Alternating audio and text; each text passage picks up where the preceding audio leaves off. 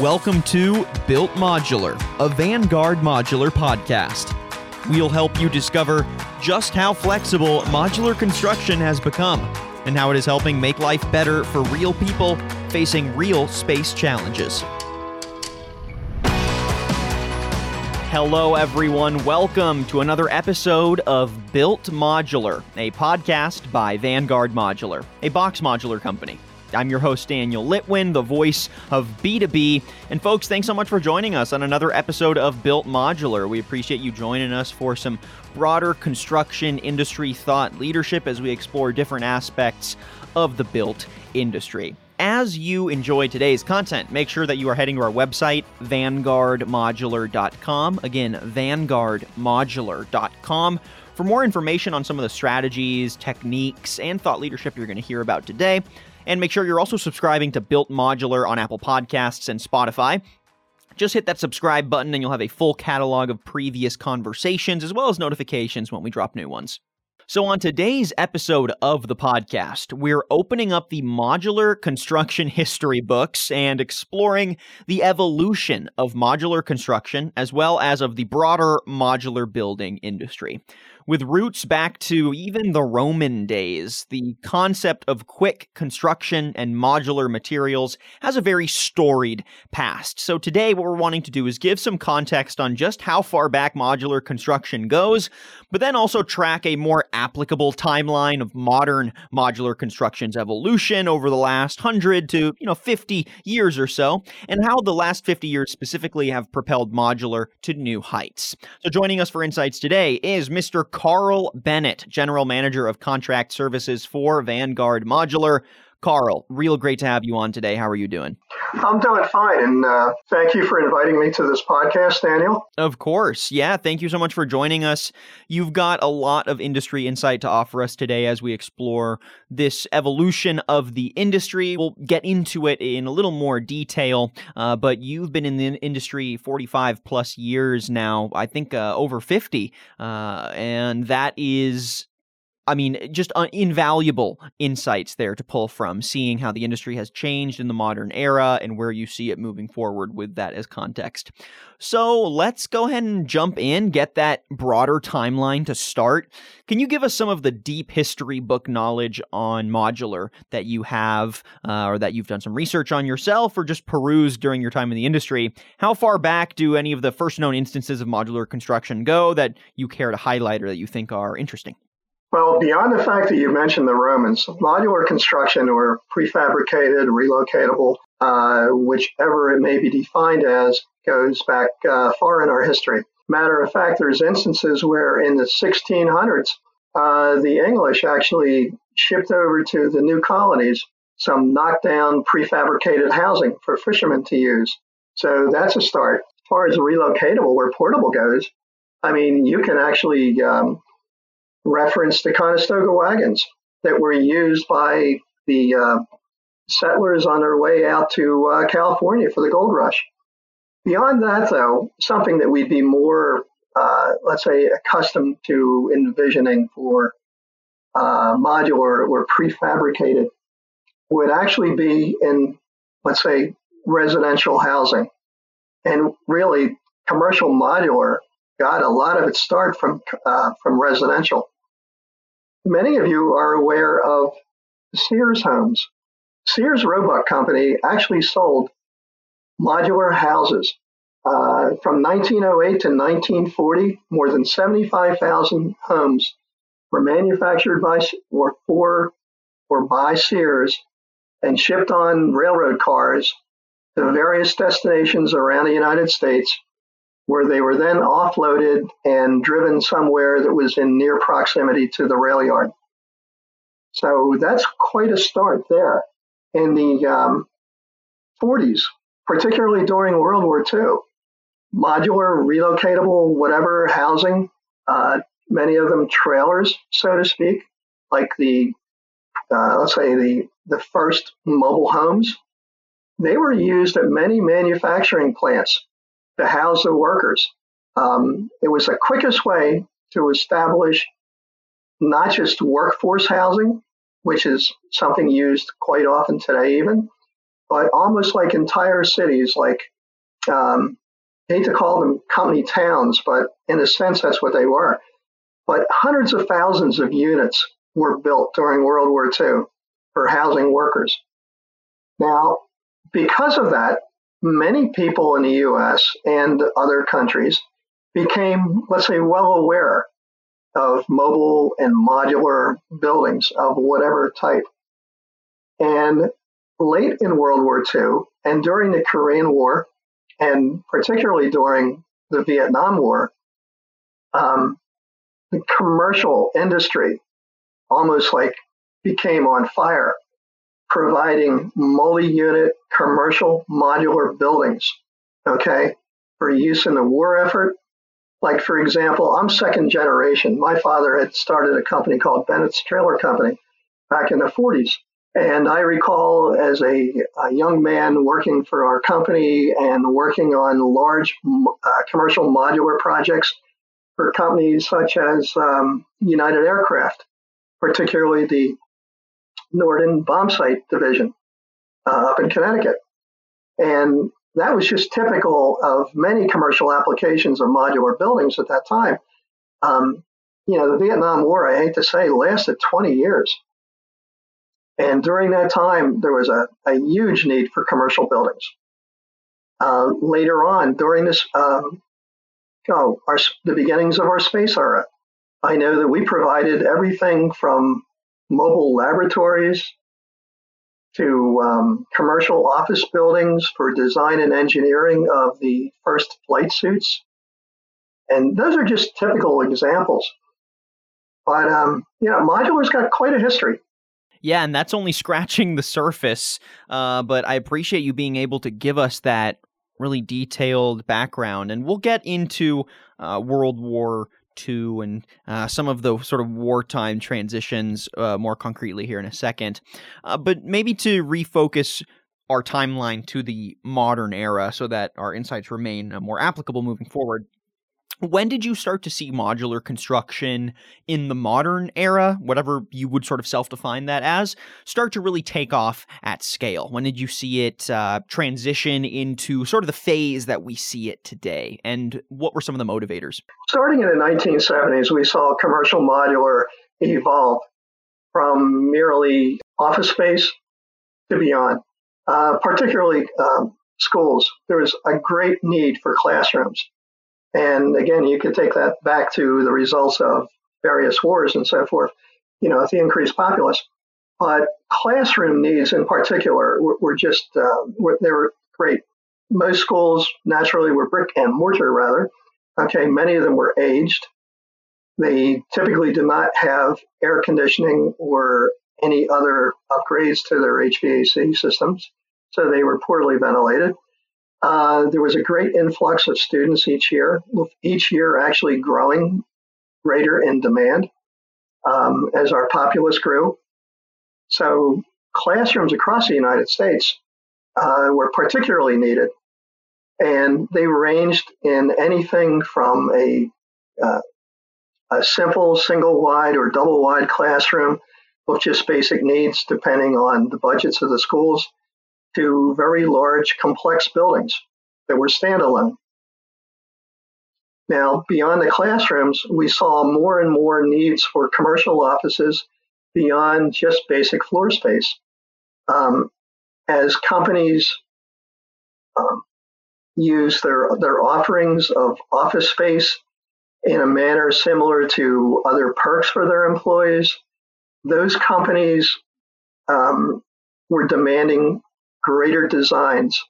Uh, they didn't want just a typical, you know, wood paneled walls, simple windows, tile floor. They wanted upgrades for the, so that their employees could feel special. Now, that's pretty much how it started as far as enhancements to our typical modular building offerings back then. And as it went on, engineers and architects found out that so much more could be done with modular. For example, custom uh, hospital buildings, laboratories, um, retail space, um, just about anything that you could envision that could be done construction wise was was now transitioned somewhat from site built conventional to modular. So let's rewind the clock uh, even more. Why, you know, not as far back as the Romans or the 1600s, but we'll rewind maybe another 30 ish years to World War II. I know that after World War II, uh, the country was facing a lot of material shortages, and you know, with the sort of uh, baby boomer generation, an increased demand from the masses for suburban expansion at scale that led to sort of mass construction of suburbs at scale and a lot of the most popular designs had some aspect of prefab modular construction uh, or at least at least some sort of like modular customization where you could have a base house but choose, oh, I want this addition of a patio or a side room or a gazebo. Uh, how do you think the needs shaped by World War II and sort of where it took modular construction has also guided modular into the era that it's in today. Do you see any connections there that we can still feel? Well, the, the connections that we can see are, are, basically some of the ones I already mentioned, starting with World War II okay, there was a great need for space. Okay, whether it was site built space or modular space. The modular space was faster, it was cheaper, and even back then it was more environmentally friendly, although that wasn't something that was a priority back then. But, you know, speed of construction and just the cost are attributes that are always going to be looked at you know, whether it was back in World War II or, or today. But um, yeah, coming out of World War II, there was a great need. The, the whole country's uh, economy was expanding, no matter what state you were in. There was there was a great need. Um, businesses were being developed. Businesses were expanded. Science lent its hand. There was there was so many new inventions. I mean, think of where we've been since then as far as technology. And as technology is expanding, you know, so do everyone's needs for whatever can be developed and sold. I'm not sure if that's exactly where what you're asking of me. You know, perhaps I should expand on that. No, I, I think you definitely answered what I was looking for there. Thank you, Carl. What I want to do now is take some of those timeline insights and uh, apply them to more specific styles of modular construction we see today, try to connect the dots with uh, how that growth over the last 50, 100 years has really set us up for where we're at today. So, I'm curious how you see the growth since, you know, let's say World War II impacting the scope of modular construction for private projects. So, this would be commercial enterprise clients, industrial clients, folks that are not in the public sector, basically. How have you seen modular's growth over uh, that span of several decades impact the scope of modular construction for private projects specifically? Okay, for private projects and commercial, anything non residential. Okay, for example, in 1954, uh, Mr. Williams, actually the, uh, the originator of the Williams uh, Mobile Office Company, okay, received a patent for the first mobile field office trailer. Mr. Williams had been a construction contractor himself at the time, and he saw that it was like wasteful to have to build a project management office for each job. So he got the idea of converting uh, a mobile home to a mobile office trailer. And he made a design for it. He had it patented. And that's the first instance of a patented mobile office trailer. Uh, at the same time, my father, uh, Robert Bennett, was doing much the same thing, only without a patent. What he did, however, is he applied for a patent for a ball type trailer hitch back in 1945 and received the patent approval in 47. And that led to the type of uh, towing device that every mobile unit and most modular units use even today.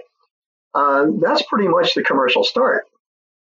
Now, taking it from there, um, these mobile and modular buildings have evolved into something way beyond what was originally devised.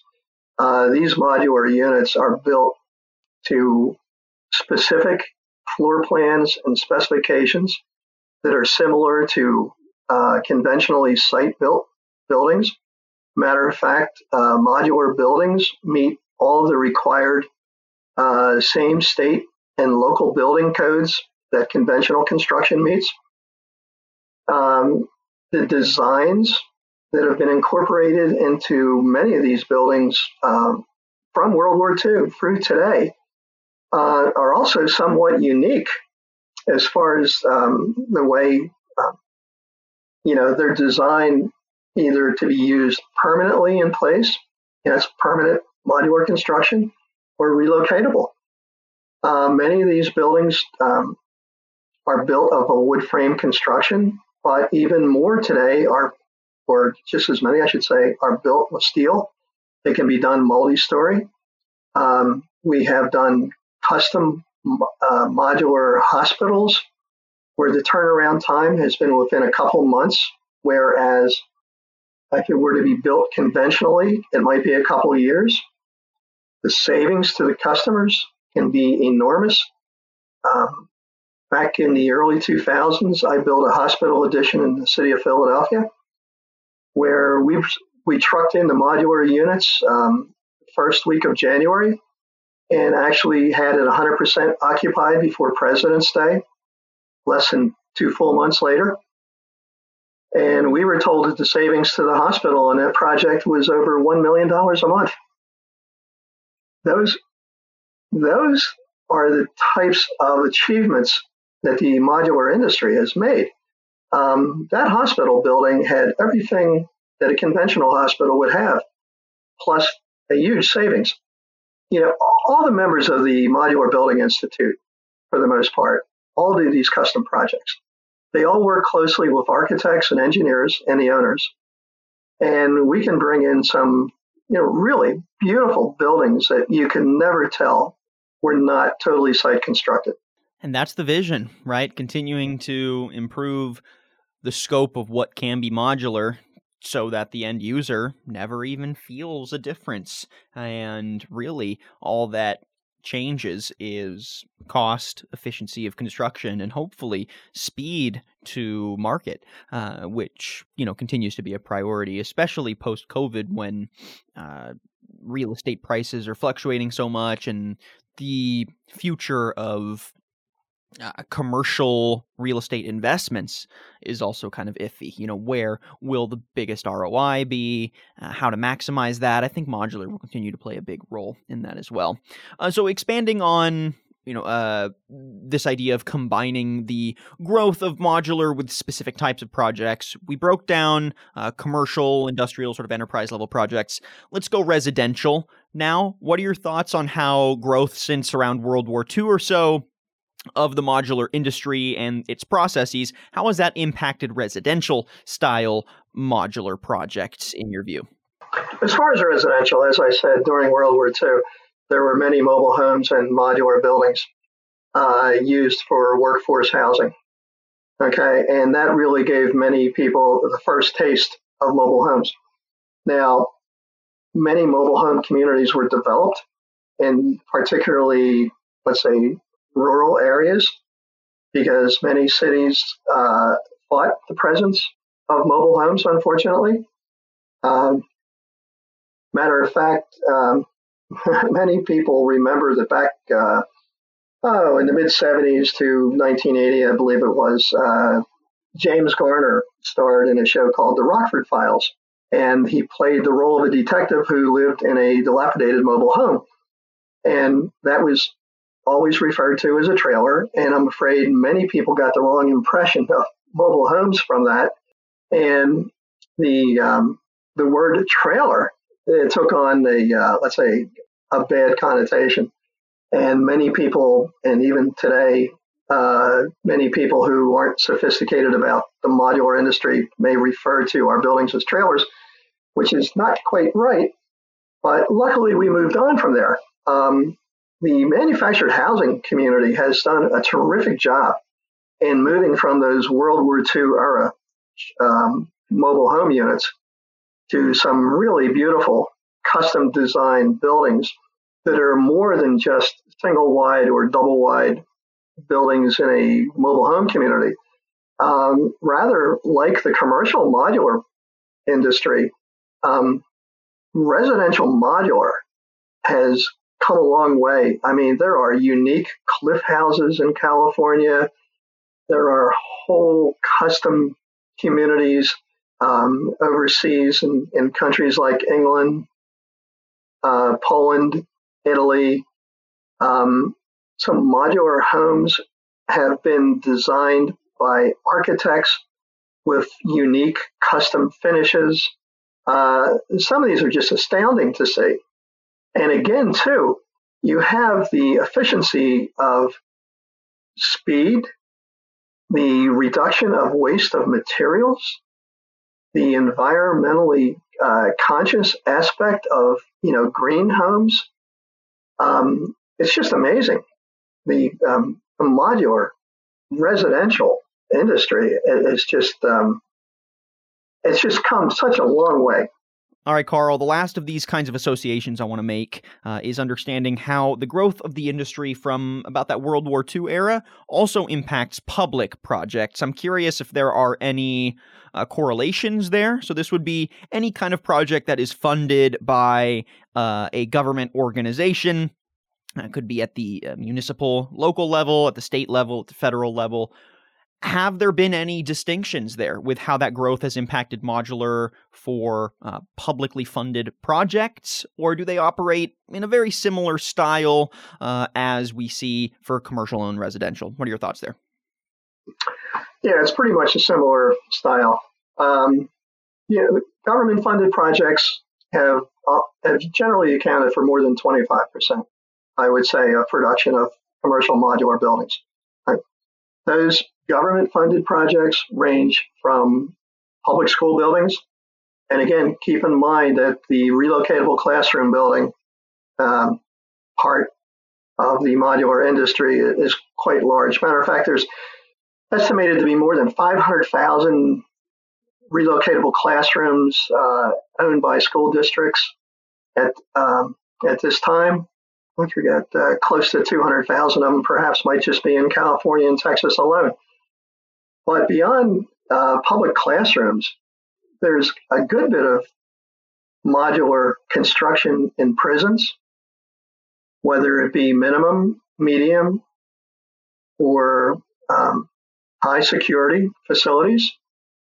Many modular uh, contractor dealers have uh, done everything from design build to bid design build type work for prisons. Uh, we do it all, you know, complete turnkey installations.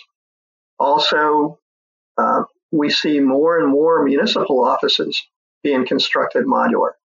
Uh, the government, you know, basically avails itself of the same efficiencies in the modular industry that any other owner would. Again, too, it comes down to price, speed, and uh, environmental issues right now. It comes down to the uh, usefulness of the building, the easy maintenance of the building, the fact that they're, I mean, prisons aside, the fact that they are attractive environments to work in. Everything that's good about modular, okay, applies equally across the board. I mean, whether it be um, residential, light commercial, educational, institutional. The modular industry is, is here to stay, and it does a great job serving the, uh, the public and private interest. All right. Thank you for all that context, Carl.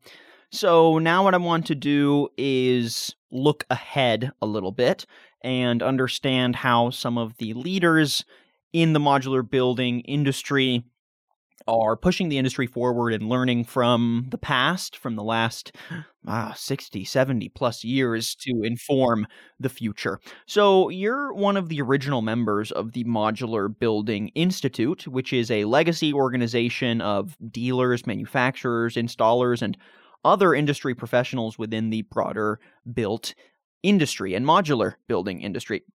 So I'm curious, as the industry has grown in reach over the years since you uh, and several others uh, brought this organization to light, where are the most invested people in the industry, these leaders, where are they seeing the most opportunity for the future of the industry and why? And how do you think this ties back to maybe some key moments of evolution in modular's history?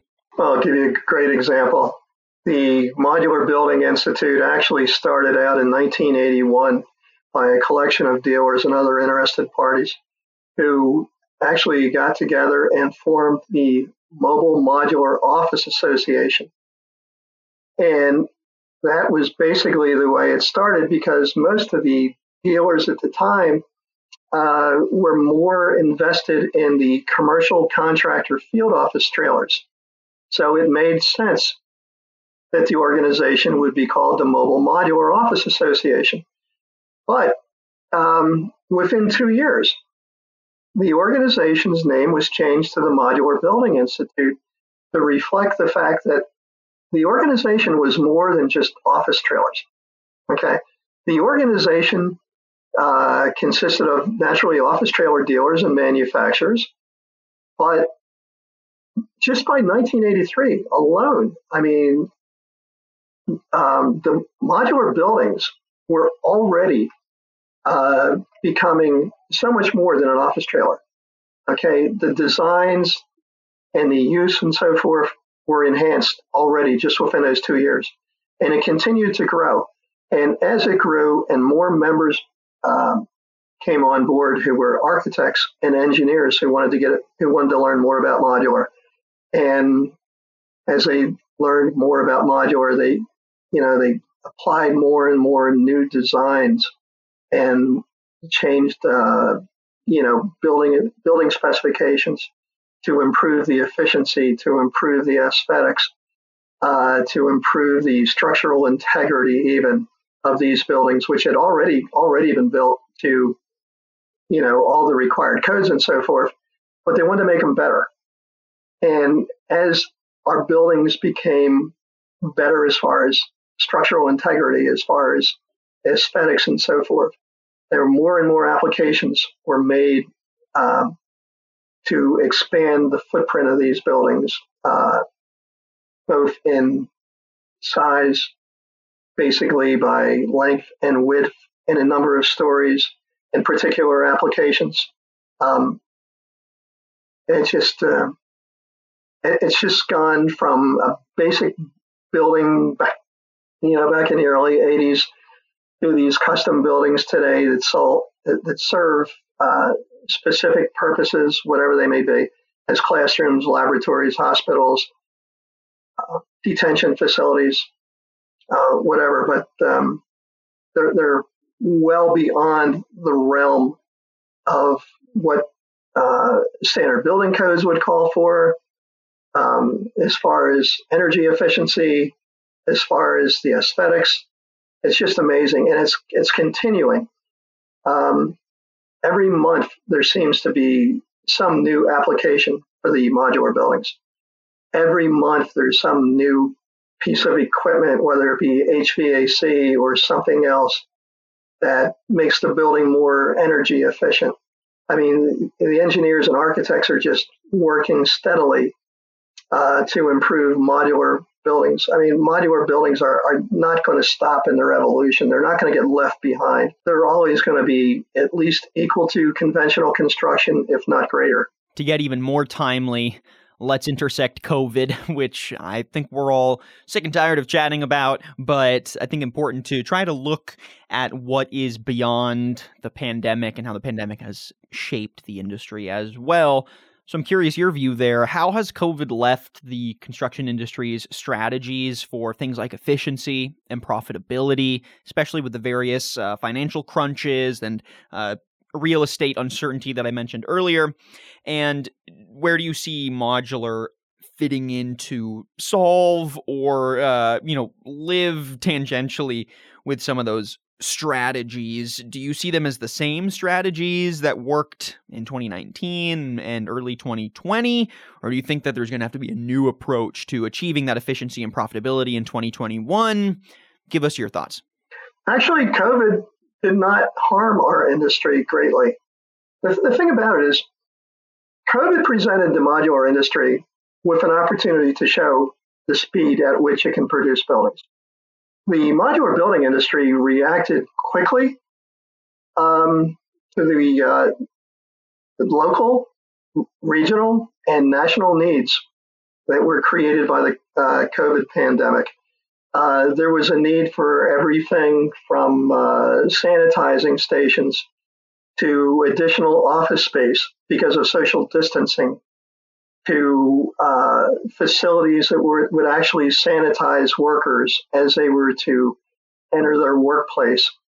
It was just a, a great demand for specialized buildings to deal with the pandemic. Um, hospitals, in particular, as you can imagine, uh, had a really great need for everything from testing stations to additional um, hospital patient uh, rooms and so forth because of the basically the overload of patients that came in with COVID symptoms. Our industry worked tirelessly. Um, they worked multiple shifts, okay, in the plants. They had their engineers and designers working, you know, significant uh, overtime hours. The industry, you know, as I said, was asked to respond, you know, to the pandemic, and they did, and they responded with a fervor. And I believe that a lot of the lessons they learned from COVID were probably those that really dealt with like production line efficiencies. Uh, they probably learned some new ways by which they can speed up their production line, okay, which in the future will add greater efficiency to modular production which in turn uh, leads to cost savings, not only by the building manufacturer, but ultimately to the owner of the project. Um, yeah, COVID taught our industry lessons. And the need for modular buildings during COVID, aside from these specialized requirements, you know, to help hospitals and and um, commercial users and so forth, um, went well beyond that. For example, schools still had a need for classroom space. Matter of fact, the need for cl- uh, for relocatable classrooms or modular classrooms was actually enhanced, so to speak, due to COVID, because those schools that still maintained a uh, an in-person presence for their students now had the social distancing needs. Okay, so for example, if if 800 square feet was required before uh, for a classroom, now perhaps they needed 1,600 square feet. So classroom ma- manufacturers and dealers and contractors were typically exempt during COVID from the restrictions uh, concerning construction. As I said, you know, the, the modular industry responded promptly and they responded, you know, just um, really great. They, they, they jumped in, they, they did what was asked of them and more so. And it's really encouraging to hear that the industry wasn't affected that much by COVID. And I think that makes a lot of sense. Like you were saying, I think in some ways, uh, the modular industry became very necessary during COVID for healthcare applications, quick response to um, social distancing needs, for education, uh, you know, building out temporary uh, education facilities or um, modular uh, triage centers, all that stuff became uh, immediately necessary during the pandemic. And I think it really showed to a lot of decision makers how flexible modular really is. I mean, that sounds kind of like a like a no brainer, right? Duh, modular is flexible. Um, but I think it, it really proved in practice how it can be achieved and how it can be achieved at scale. So I'm curious how COVID will continue to shape the future of the industry, and it sounds like it could be in a very positive way. We'll probably have to do a follow up about a year out to see uh, what the long term effects have been. So, last thing I want to bring up with you, Carl, before we wrap is uh, what do you think we can learn from how modular has met the industry's the broader sort of built industry's needs to inform modular's place moving forward. Basically, when you look back at, you know, since World War II, some of the ways that modular has filled specific societal and construction industry needs, how do you see that informing how modular will play a piece in those areas or in new areas moving forward? What can we learn from the past to inform the future? I'll say this the MBI has done a terrific job in educating the public.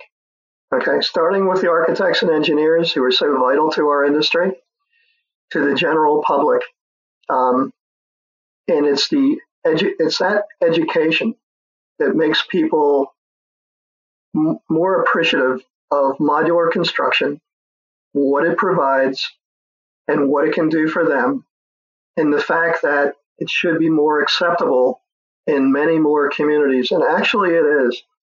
Uh, I can tell you that 15 years ago, in many communities that weren't even rural, okay, but yet we're not, let's say, not urban, it's just your suburbs, your normal suburbs. You could not get a building permit generally for anything that was considered modular. Okay, most building inspectors were unaccustomed to it. They were wary of it. Uh, they didn't want it in their yard. I'd say in, in, since those past 15 years, it's been a complete turnaround.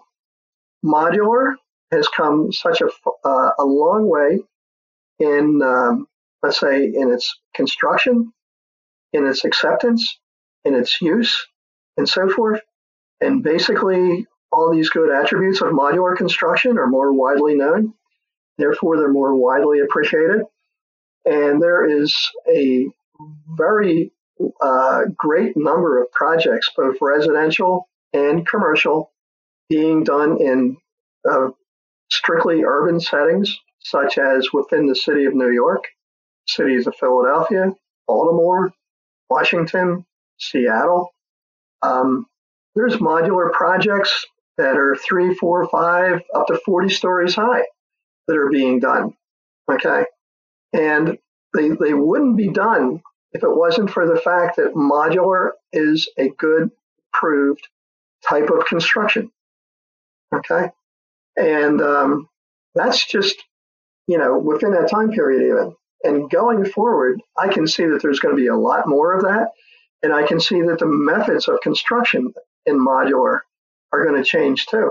I happened to catch a, an episode on TV the other day of a residential uh, modular manufacturer who was printing 3D homes.